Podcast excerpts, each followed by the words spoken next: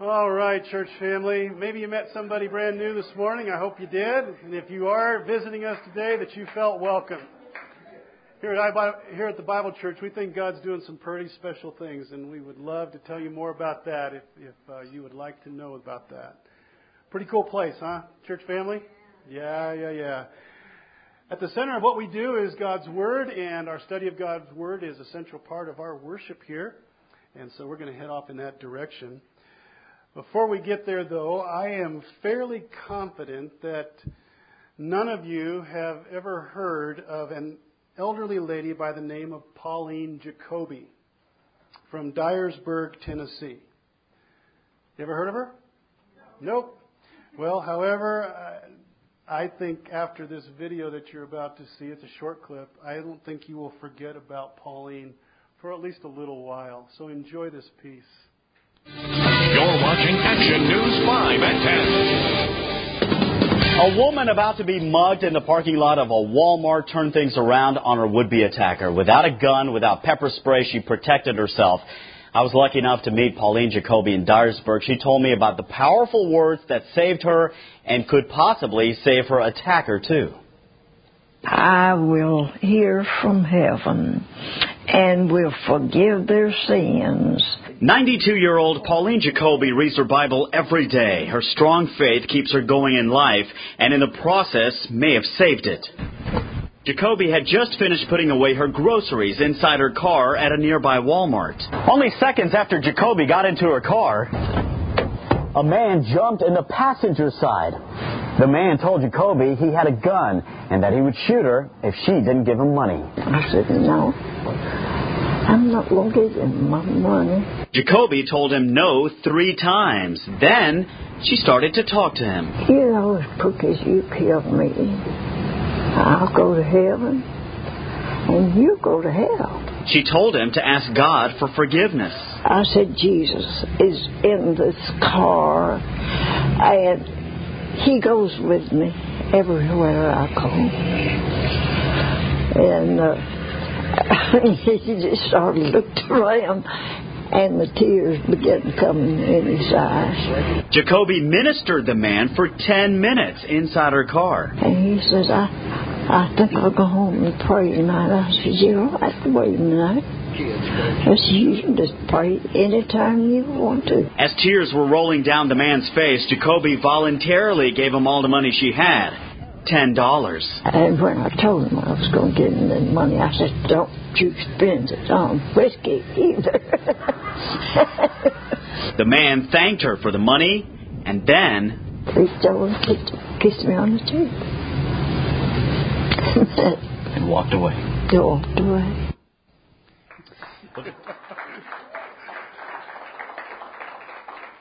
Pauline Jacoby. You know, I came upon this piece not too long ago, quite by accident actually, and, and well after we were into our study series here on Sunday mornings where we are looking at just a few of the amazing promises that God makes to us in His Word. And as I watched this video, several of these promises that we've been looking at just seem to just to fall out of this story, reminding me that the things that we're sharing together, these promises from God to us, are not just untested theory. They're, they're, they're not just comforting Christian fluff for us to talk about.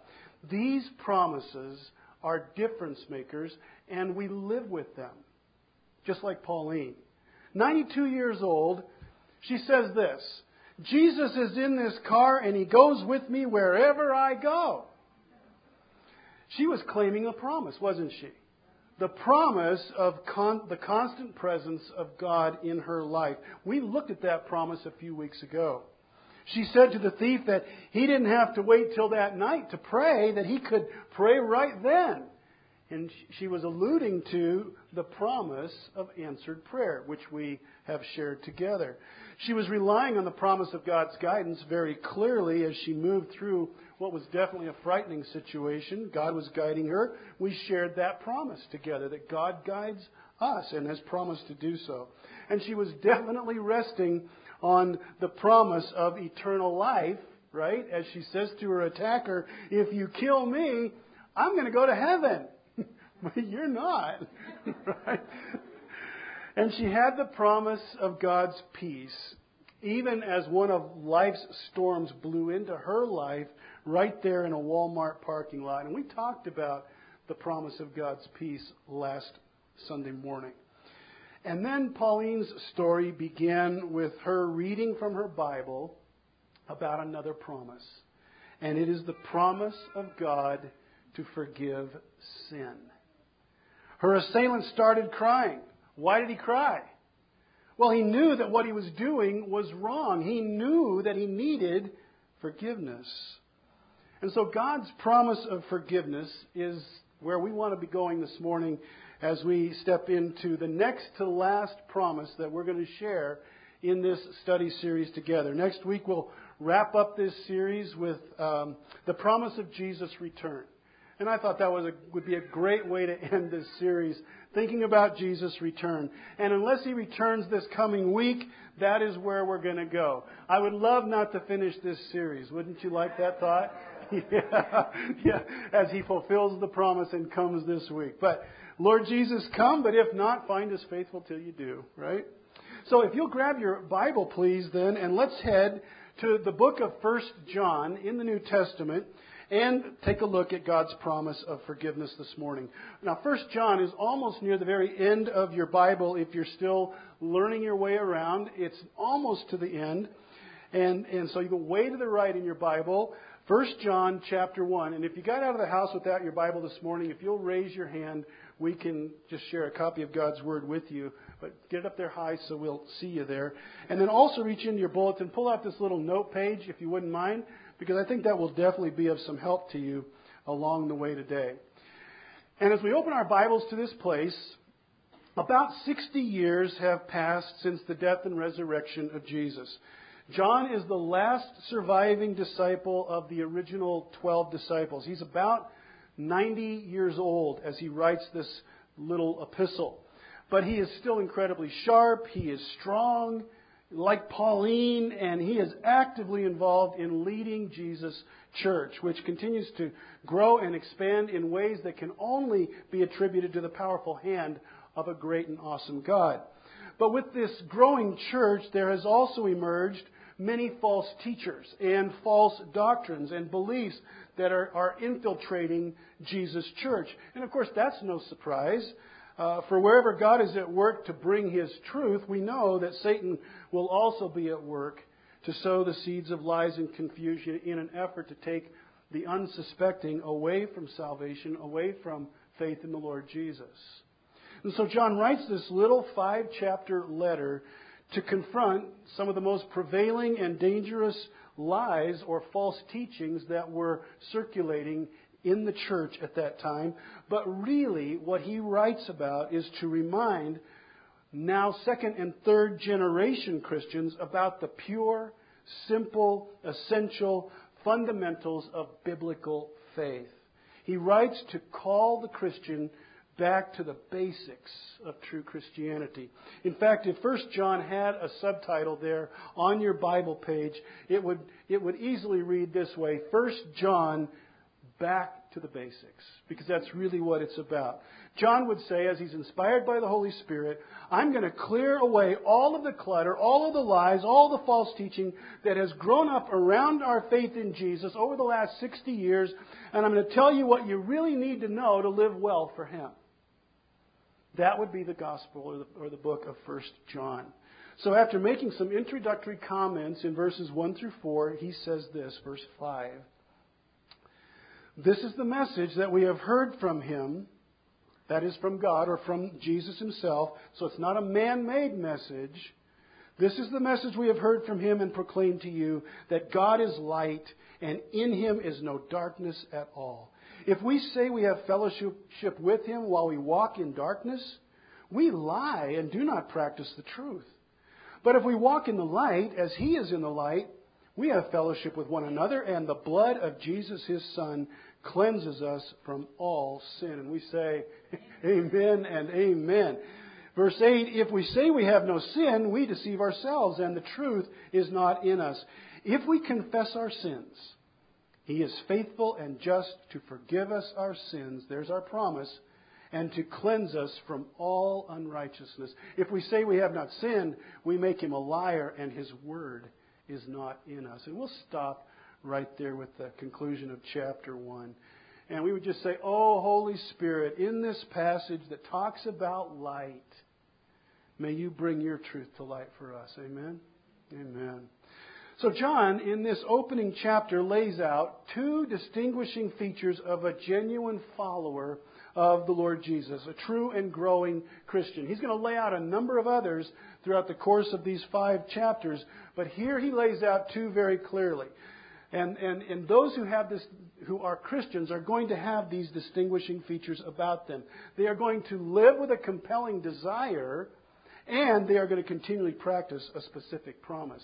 As you see it there on your note page, a compelling desire and a specific promise. So John begins by saying that any follower of Jesus who is the real deal, who is really a Christian, is going to desire to live in the light. They're going to do that. They're going to live in the light. And the word light is one of the Bible's favorite words for what is true, or for what is holy, what is pure, what is not contaminated by sin. That's the light. So, verse 5 again, this is the message we have heard from God and proclaimed to you that God is light, and in him is no darkness at all.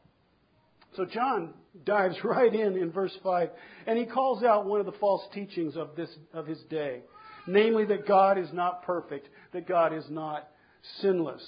There were false teachers who said that the Christian God is like all the other gods with a small g that made up the, the, the pantheon of, of deities in first century Greek culture. And there were dozens of these gods, and they all had human attributes, human qualities. And so the false teachers were saying, God's like all the rest. He, but, but that's not what that's not what John says. John says that God is what? He is light. He is light. He doesn't say that, that God is, is love, although he will say that in chapter 4. That's not what he says here. And he doesn't say God is all powerful, though, of course, he certainly is all powerful. He is God. The Holy Spirit says through John that God is light. And by saying that, he is affirming God's holiness. He's affirming God's sinless perfection. There's no dark side to God. He is completely holy. He is perfectly perfect. That's verse 5. In the Old Testament, Habakkuk chapter 1 verse 13 says that God's eyes are too pure to even look upon sin. He's holy. And 1 Timothy chapter 6 verse 15 says, God is the blessed and only sovereign, the King of kings and the Lord of lords, who alone has immortality, who dwells in what? Unapproachable light, whom no one has ever seen or can see. To him be honor and eternal dominion. And we say, Amen to that. And then, then the very same truth is declared about Jesus, who is also God. Hebrews 4:15 for we do not have a high priest who's unable to sympathize with our weaknesses but one who in every respect has been tempted as we are yet without what without sin Jesus is holy he is perfectly perfect. It was A.W. Tozer who said on one occasion, What comes into our minds when we think about God is the most important thing about us. I'll think about that one more time. I'll read it. What comes into our minds when we think about God is the most important thing about us. So I'll ask you, church family, brothers, sisters, what is the first thing that pops into your thoughts when you hear God's name? What's the first thing that comes to your mind? Tozer's right. That's going to reveal a lot about us. John doesn't start with what the prevailing culture might wish God was like but with a declaration of what God is like. He is holy, He is true, He is light. Right? He is light. Sinless angels in Isaiah chapter 6, we're told, are hiding their faces in the presence of God because He is holy, holy, holy. Right? That's what they're doing right now while we're worshiping. That's what they're doing. Is the brilliance of God's holiness, His sinless perfection, what pops into your head when you, when you hear His name? How sad when, when Jesus meets a, a religious leader by the name of Nicodemus one night secretly. Uh, Nicodemus comes to Jesus and wants to learn more about him. And in the course of their conversation, Jesus says this. He says in, in John 3.19, This is the verdict. Light has come into the world. Who's he talking about? He's talking about himself, isn't he? He says, Light has come into the world, but men loved darkness instead of light because their deeds were evil. We choose the darkness over the light, Jesus says. In verse 6, if we say we have fellowship with him while we walk in darkness, we lie and do not practice the truth. That word walk, it's in the present tense. It's a present tense verb. It means to, to continually keep on walking to continually do this. The, the word walk is, is, is another word for living. So John's talking about doing life from day to day. If someone were to say that they are in a faith relationship with God and in fellowship with God through faith in Jesus, and, and yet they continually walk in darkness, in falsehood and in sin, pursuing the things that are the very opposite of God's heart, His best, the very opposite of light. If someone's professing Jesus but living in the darkness, they are what? They're liars. They're lying to themselves, they're lying to others, and they're lying to God. It's just not true. Though many try, and we've all in this room tried, it is impossible to have fellowship with God and keep one foot in darkness and the other in the light, right? Absolutely impossible to do that. A lifestyle of dark living trumps any claim to be in fellowship with God. And that's what really what John is saying. He's confronting the lie of his day. Which is why then John says in verse 7 that those who really belong to God, who are truly in Jesus by faith, have an ongoing, continual desire to live in the light. They hate the darkness. They want to have no part with the darkness. They live in the light. But if we walk, verse 7 says, and again, that's a present tense verb, just like in verse 6, but if we walk in the light, as He is in the light, we have fellowship with one another, and the blood of Jesus, His Son, cleanses us from all sin. And when we hear those words, man, we ought to erupt with an amen. All sin clean. Verse 7, it, it, it stands in such sharp contrast to verse 6. It focuses on true Christian fellowship, which John says is born out of our shared faith in Jesus and a genuine desire to run from sin. This morning, we are Idlewild Bible Church. The only reason you're here is because we share a common faith in the person of Jesus, right? That's, that's the truth, right? That's the only reason you're here, is because we worship Jesus. And you love Jesus. The question is, are you living in the light of Jesus? That's really what verse 7 is talking about. John says that those who are drawn to the light, who walk in the light, are the real deal. And at the heart of their realness is their faith in the shed blood of Jesus. They know that the guilt of all their darkness, the penalty of all their sin has has been washed away, it's been removed, it's been made clean by the death and resurrection of Jesus. Martin Luther, uh, the name you many of you would know, great reformer, reformer of the 1500s. He tells about a dream he had once in which Satan brought to him a large scroll, which then Satan unrolled in front of him. And, and on that scroll were listed all of Luther's sins. All of them. Luther doesn't argue with Satan about what's on the scroll. It's all true. Every bit of it is true. Then in his dream, he says that he takes a, quill and he dips it in red ink and he scrawls across that scroll 1 John 1 7 and the words, The blood of Jesus, his son, cleanses me from all sin. Yeah, yeah.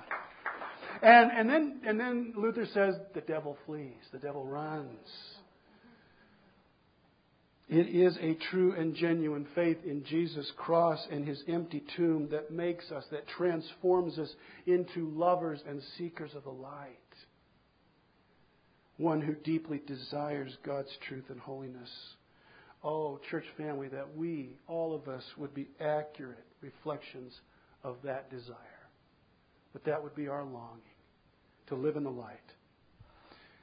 But having said this, John, spirit directed now, knows that even the true follower of Jesus, the one who longs for that intimate fellowship with God that, that only faith in him makes possible, can't go for very long without being tripped up by sin.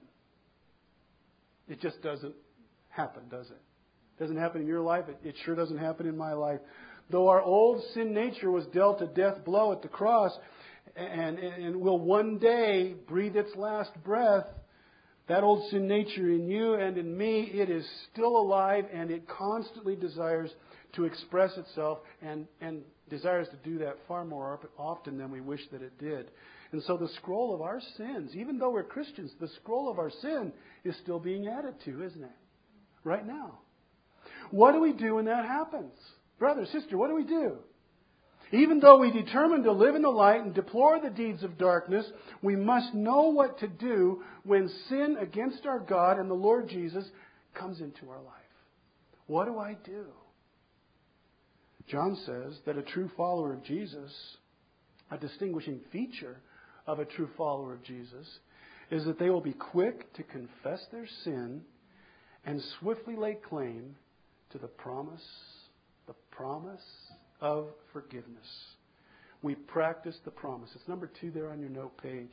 In verse 8, John heads in this direction by referring to another of the false teachings of his day that was circulating around, and it went like this If we say that we have no sin, we deceive ourselves, and the truth is not in us.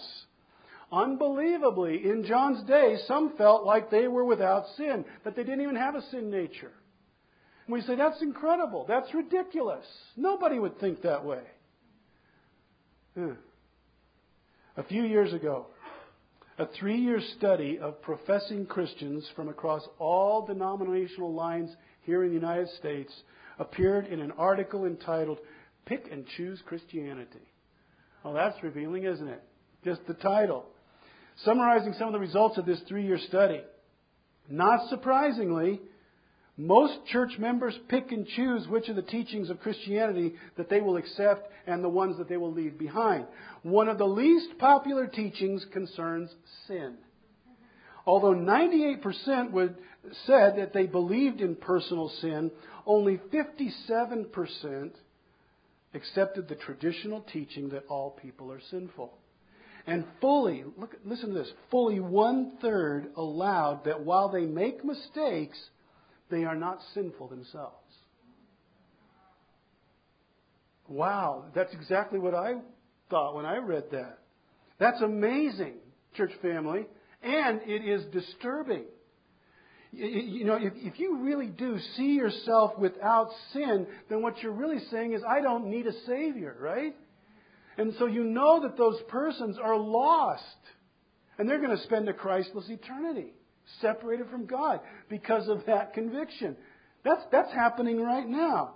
In verse 8, John calls such a person deceived and devoid of the truth. There's no light. Proverbs 20, verse 9 asks, Who can say, I have kept my heart pure? I am clean and without sin? Who can say that? Nobody, right? Jeremiah 17, 9 really lays it out. This is God speaking. The heart is deceitful above all things and desperately wicked. Who can understand it? That's God's assessment of our hearts apart from Jesus.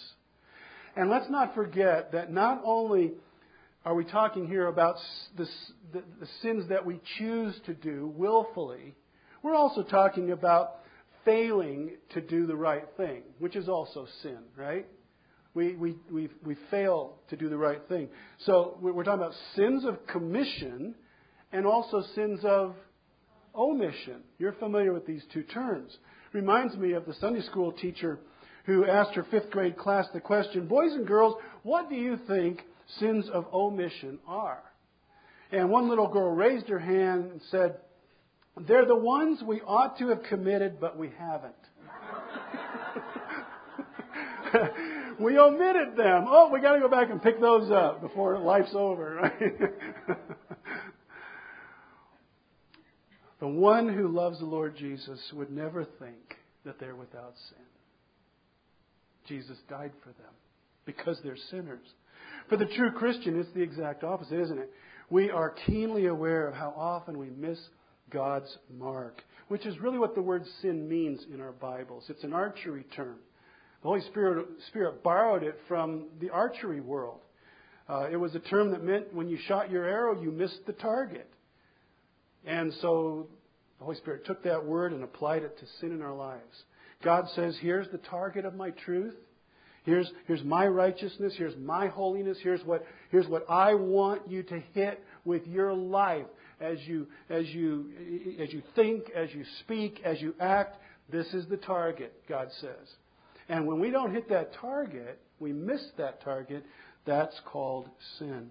And so John says in verse 9, when that happens in our lives as a follower of Jesus, if we will confess our sins, he is faithful and just to forgive us our sins and to cleanse us from all unrighteousness.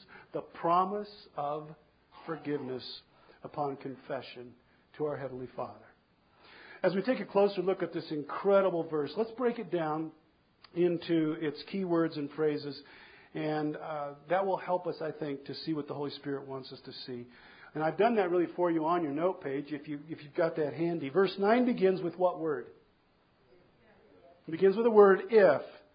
This lets us know right away that confession is something that we must choose to do. No one's going to make us confess. There is an option not to confess. So, so we know that. So that's, that's really key. Confession will be an act of our heart and our will. As a follower of Jesus, it's something that we determine that we will do. And the word we. This is for each and every one of us. John includes himself here. Even though he was one of the disciples, he says, Man, I need to do this. And it's something very personal. Confession is something we do. We do that. We don't have to go to a pastor. We don't have to go to a priest and confess our sin. We do this before God. Next, if we confess our sins. Church family, the word confess, what does it mean? Well, literally it means to say the same thing. That's what the Greek word meant. And so for us, it means to say the same thing about our sin that God says about our sin. That's what it means to confess. When we confess, we're agreeing with God that we have either willingly or ignorantly, by commission or omission, we have acted in a way that is opposed to God's will.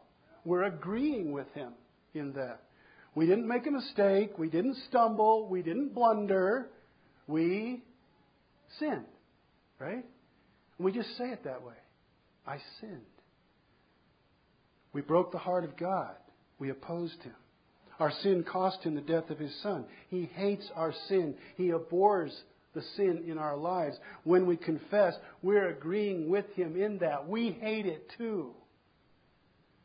And this word confess is also in the present tense, which means that we are to continually be doing this as a follower of Jesus for the whole of our life before we see him face to face. Continually confessing. It's not a one and done. It's ongoing, continual confession. If we keep on confessing, what's the next phrase? He is faithful. The Holy Spirit's going to rest the forgiveness of sinners on God's own nature, His own character as the one who is faithful. That word can also be translated trustworthy. God can be counted on to do what He says He's going to do. If we will confess, He will do what? He will forgive. That's a promise. Psalm 100, verse 5 declares this For the Lord is good, his steadfast love endures forever, and his faithfulness to all generations. He will never not be faithful to what he has said he will do. And, and in this verse, uh, Numbers 23:19, we kicked off our entire series on the promises of God with this particular verse. God is not a man that, we sh- that he should lie, nor a son of man that he should change his mind. Does he speak and then not act? Does he promise and not fulfill? What's the answer, church family? No way. No way. If he makes a promise, he's going to keep it. Why? He's faithful. He's faithful. If we keep on confessing, he is faithful, and then what? He is just. Because he, God is just, what does he have to do? He has to deal with sin, doesn't he? He has to punish sin. He can't just ignore it. He can't look the other way. His just character will not allow him to do that. But thankfully, he has sent the perfect substitute in the person of Jesus to take our place, to take the punishment that was meant for us. So God sends Jesus so that he can, at one at the same time, remain just. He'll deal with our sin, and he can also be gracious toward us. And we say, Thank you, thank you, thank you. Romans 3.26. He did it. In other words, he sent Jesus to demonstrate his justice at the present time so as to be just and the one who justifies, which means that we're no longer condemned, who justifies those who have faith in Jesus. So, if we keep on confessing, he is faithful and just to what? To forgive us our sins. To forgive in Scripture means to let go. It means to release. It means to, to set free. In fact, it actually goes much deeper than that. In the Old Testament, God gave Israel a beautiful, beautiful picture of what forgiveness really means to Him. Every year, the high priest would symbolically transfer the sins of the people of Israel to what was called the scapegoat. Are you familiar with this? Yeah, it comes out of Leviticus chapter 16 if you want more of the details. But, but what would happen is once a year, the high priest would, would, would put his hands on the head of a goat and, and impute onto the goat symbolically all of the sin of the nation in that moment. And then, do you know what happened to the goat? The goat would be sent out into the wilderness alone and left there, never to be seen again. And God was painting a picture of how He sees forgiveness in the lives of His people.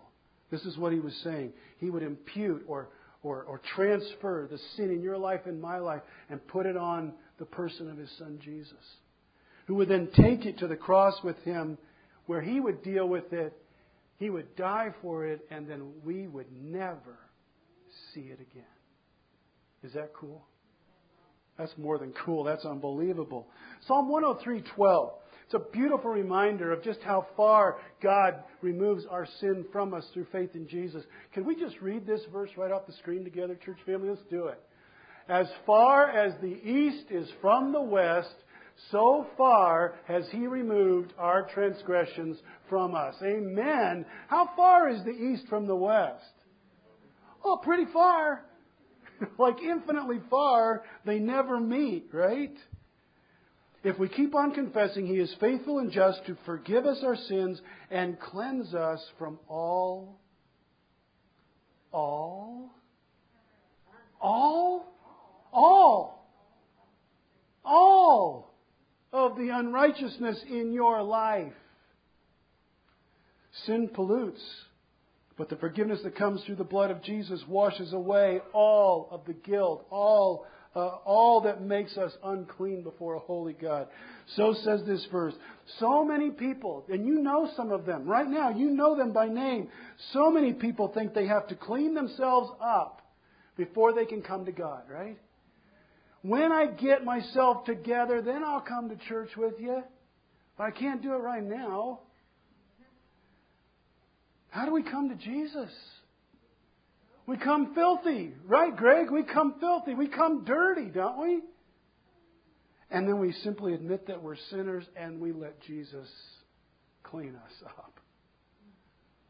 1 Corinthians 6:11 says it this way, "But you were washed, you were sanctified, you were justified in the name of the Lord Jesus Christ and by the Spirit of our God." Three terms to tell us how clean we are.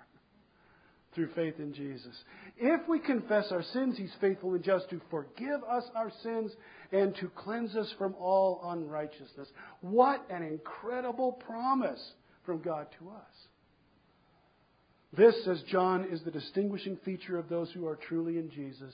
They love the light and they never stop bringing their, their, their sins to their God in humility, confessing it to Him, and God never stops forgiving them when they do. Do you believe that? But that's where an honest question comes up.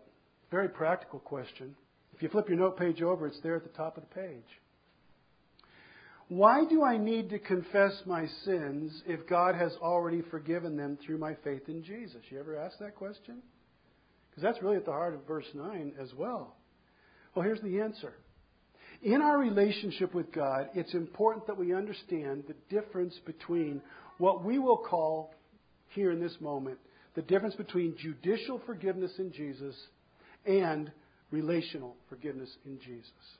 And I'm going to ask you to really focus in for just a moment. Stay with me tight, stay with me close as we talk about these truths because they are very important to us as we do life with Jesus. Judicial forgiveness in Jesus. What, what is that? What is that? Well, here is what it looks like. Romans chapter 5, verse 1. The Holy Spirit, Spirit says this through Paul's pen. Therefore, since we have been, past tense, justified, means pronounced not guilty, not condemned, by faith, faith in Jesus alone, we have what? Peace with God through our Lord Jesus Christ. Do you have that this morning? Through faith in Jesus. Justified, legal term, comes right out of the courtroom of Paul's day. Justified. We have been justified in the courtroom of heaven. God has legally declared us no longer condemned who have put our faith in, in the death and resurrection of the Lord Jesus. There's a judicial forgiveness that God can grant to us because he, His justice has been satisfied. The sin has been paid for, not by us, but by the Lord Jesus. And because of that, we have peace. Peace with God. That's judicial forgiveness.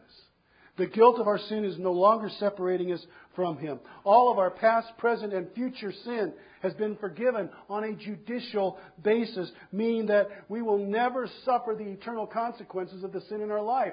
Jesus took care of that. And God declared it done. Once again, the truth of Psalm 103:12 just rings in my ears. As far as the east is from the west, so far has He removed our transgressions from us. That's judicial forgiveness, isn't it? Or how about Romans chapter 8, verse 1? There is therefore now no condemnation for those who are in Christ Jesus. That's judicial forgiveness. The once for all, never to be repealed declaration by God that you and He are at peace with one another. You know, when Jesus cried from the cross, it is finished. He meant it, didn't he? He meant it. Our judicial, sometimes called positional forgiveness, was obtained then and there at the cross forever. Amen and amen. But 1 9 of 1 John is not thinking about judicial forgiveness. It's talking about relational forgiveness. Well, what's that? Well, a good illustration might be found in what takes place in the relationship between a father and his child. Let, us say between a father and a son. When his son says by his actions, maybe by his words, but by his actions, he says, Dad, I really don't want to do it your way. I want to do it my way. Parents, have that ever happened to you? Yeah, you know this moment, right? You have lived this, this, this moment. So this happens between a father and his son. There is rebellion, there's disobedience, there's pride, there's self will that has entered the relationship. What happens to the relationship between the father and the son when that occurs? What happens? Well, there's a breach created, right? There's a breach created. There's their, their, their fellowship Their intimacy, their ability to communicate with one another, their joy is wounded, it's, it's hindered. Relational closeness is lost when sin enters the relationship between a father and his son. Does the father love his son any less? No. That's not diminished one bit. And the son is still the father's son despite the sin that has come between them, right? He never stops being the son. But the relationship is suffering because of the sin. The intimacy is suffering. We see this so powerfully in, in Jesus' parable of the prodigal son in Luke 15. I'm sure some of you are already ahead of me thinking about that. In that story, you remember this? The, the, the, fellowship between the Father and the Son is just dramatically impacted when the Son chooses to rebel, to sin, to go off on his own. And it remains that way. There's this fracture in the relationship until the son comes back in the story and, and he's broken and he's repentant and he admits to his dad that he has sinned greatly. But when he does that, instantly, what does the dad do in the story?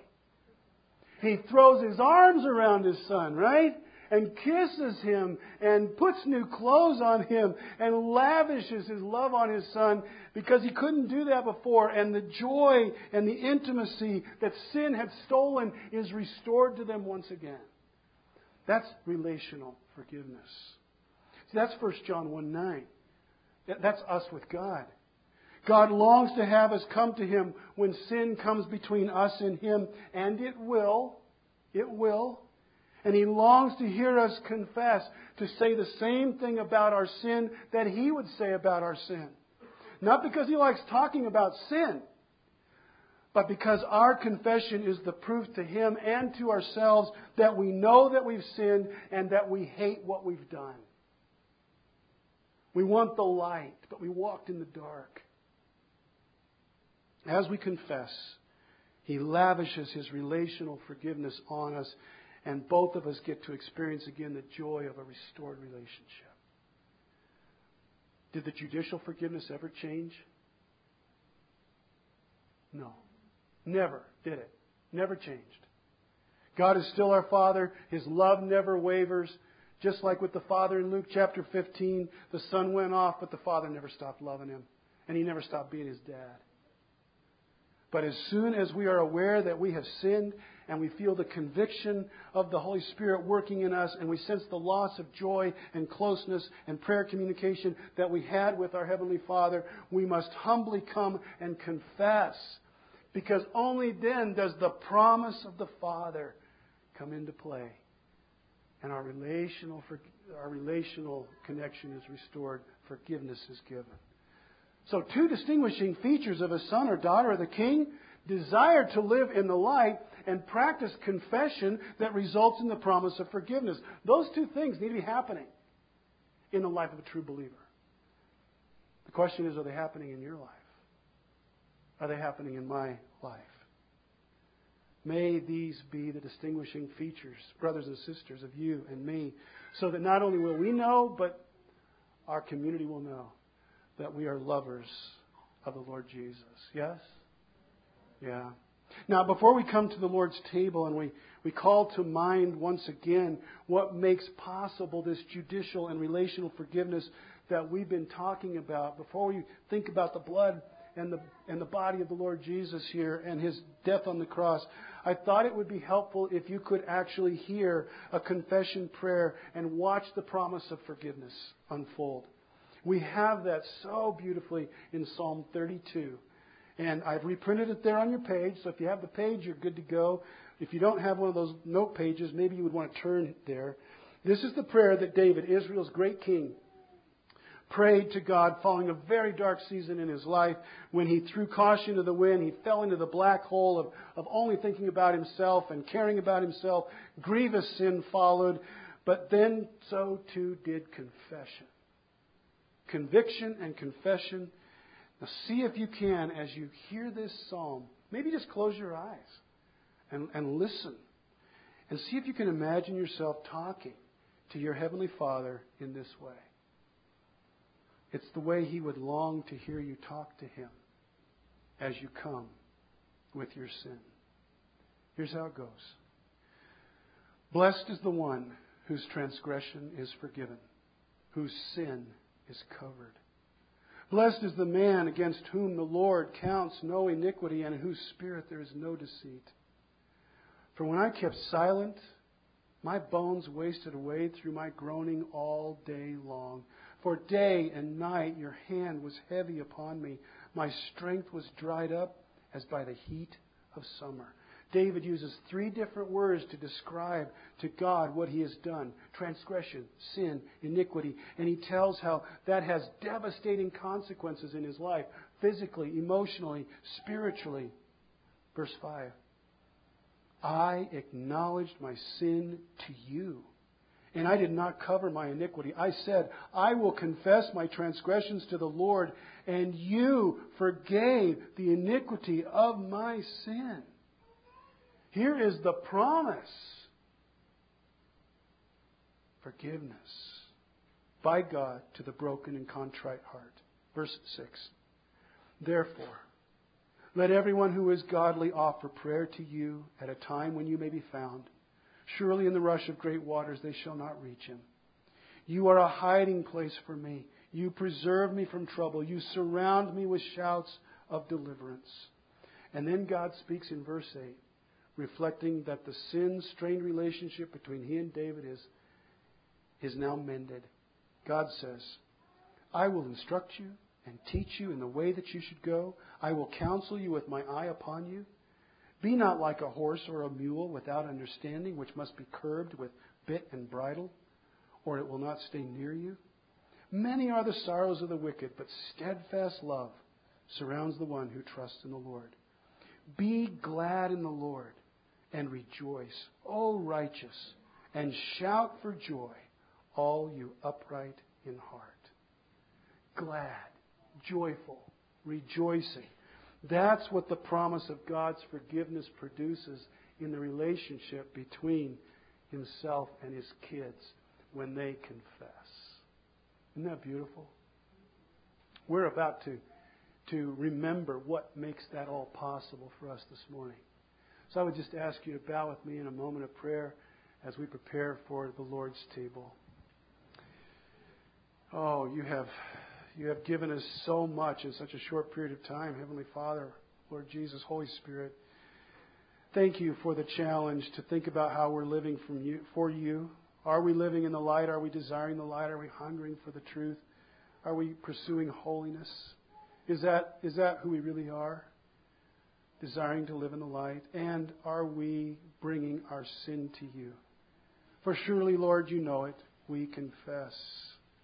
We sin far too much. Though we've been redeemed by the blood of the Lamb, we still have that old nature, and it longs to rule. We're so sorry. How we thank you for this amazing vehicle of, of verse 9 that we can come to you agree with you about our sin. Confess it, hate it like you hate it, and then have your forgiveness and your joy. Thank you. In our room this morning, we are all in need of forgiveness. We come to this table now in need of forgiveness. Lord Jesus, thank you. Thank you for your body. Thank you for your blood offered up in our place, making peace between God and, and us. Thank you. We celebrate you in these moments in Jesus' name. Amen.